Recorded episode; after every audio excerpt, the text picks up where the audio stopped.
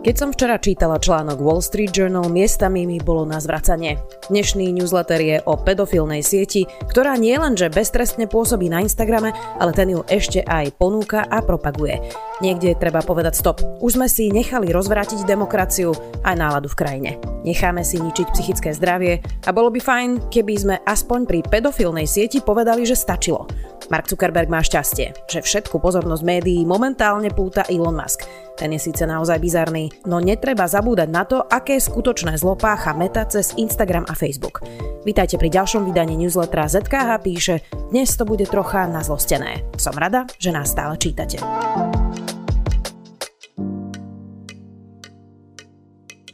Hoci všetci ako si tušíme, že zveriť najväčšie sociálne siete Markovi Zuckerbergovi bez akejkoľvek kontroly bol naozaj blbý nápad, rozsah jeho škôd je oveľa väčší, ako sme si mysleli. Už vieme, aj cítime sami na sebe, že Facebook dokáže zničiť demokraciu a absolútne poblúzniť ľudí. Máme štúdie na to, že Instagram vážne škodí psychickému zdraviu, najmä mladých dievčat. To, čo tento týždeň zverejnil Wall Street Journal, však presahuje všetky šialené predstavy, ktoré sme vôbec o firme Meta mali. Instagram pomáha prepájať a dokonca propaguje rozsiahlu sieť profilov, ktoré otvorene ponúkajú, predávajú alebo kupujú pedofilný obsah.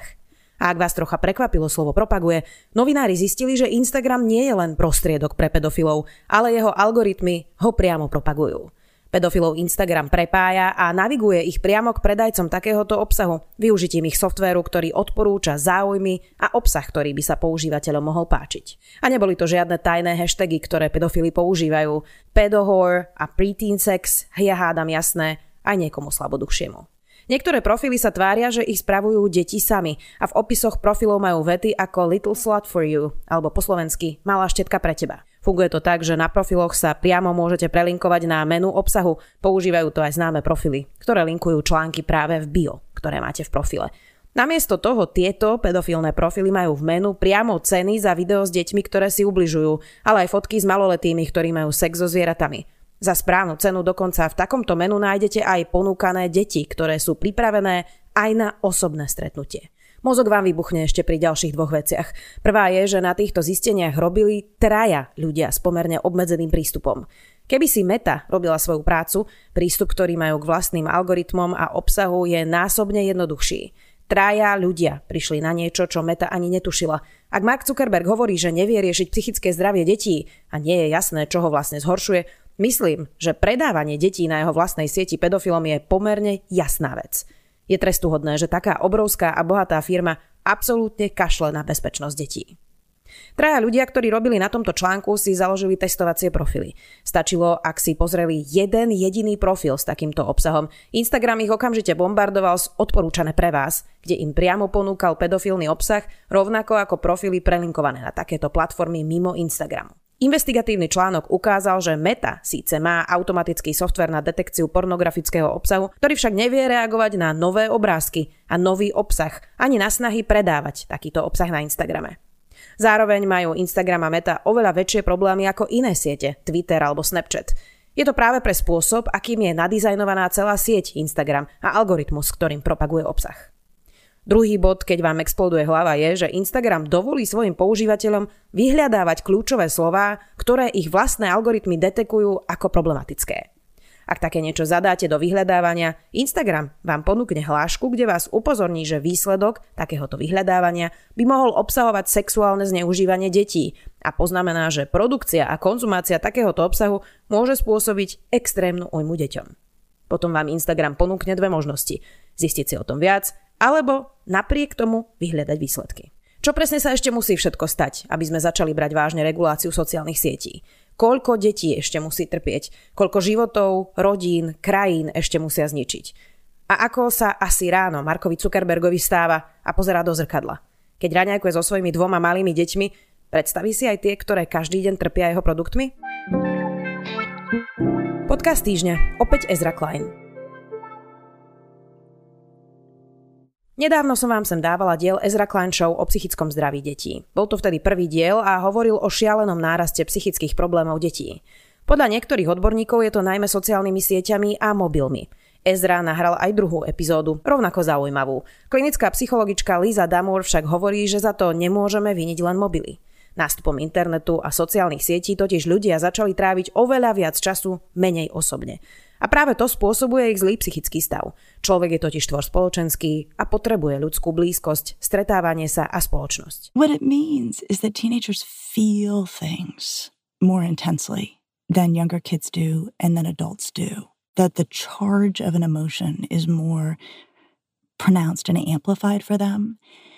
And this, of course, is true for all of their emotions. So it means that when they're low, and I think all of us can plug into memories of, having really hard moments as a teenager, like the bad times feel so bad, so intense, and that they'll last forever and go in a million miles in all directions.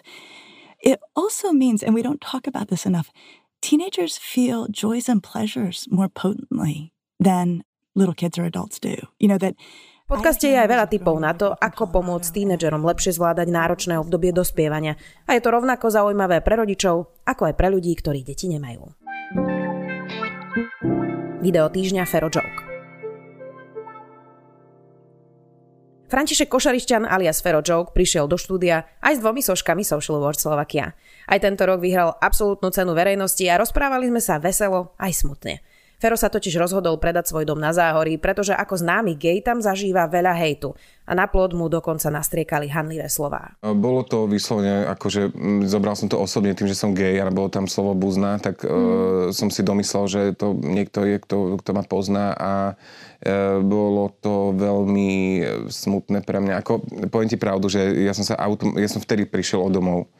Akokoľvek pracuješ na sebe, akokoľvek pracuješ na nejakých veciach a nepripustíš si ich k telu, tak týmto proste to pre mňa... Neuvedomil som si to hneď až odstupom času, že proste ja tam nechcem bývať.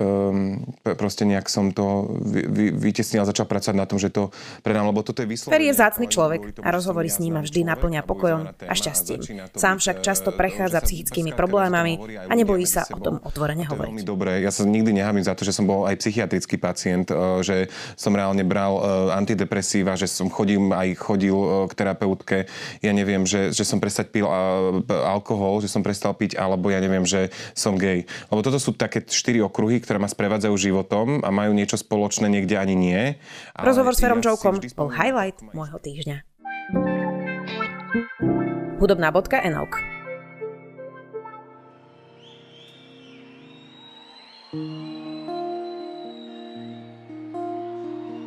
Aj mňa sem tam prepadne nostalgia, obzvlášť pri pesničke Michelle od Enoch. Text je o dávnej láske, o spomienkach, aj o tom, že niekedy si spomeniete aj na dávnejšie vzťahy a dúfate, že človek, ktorý vás formoval, sa má dobre. Hey Michelle, how's life, are you okay?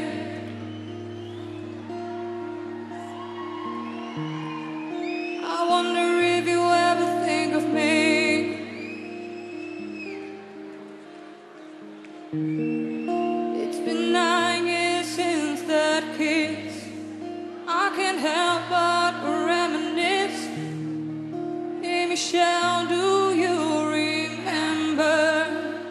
Holandská spevačka Enoch je dnešnou bodkou na záver. Dajte si trocha nostalgie aj vy.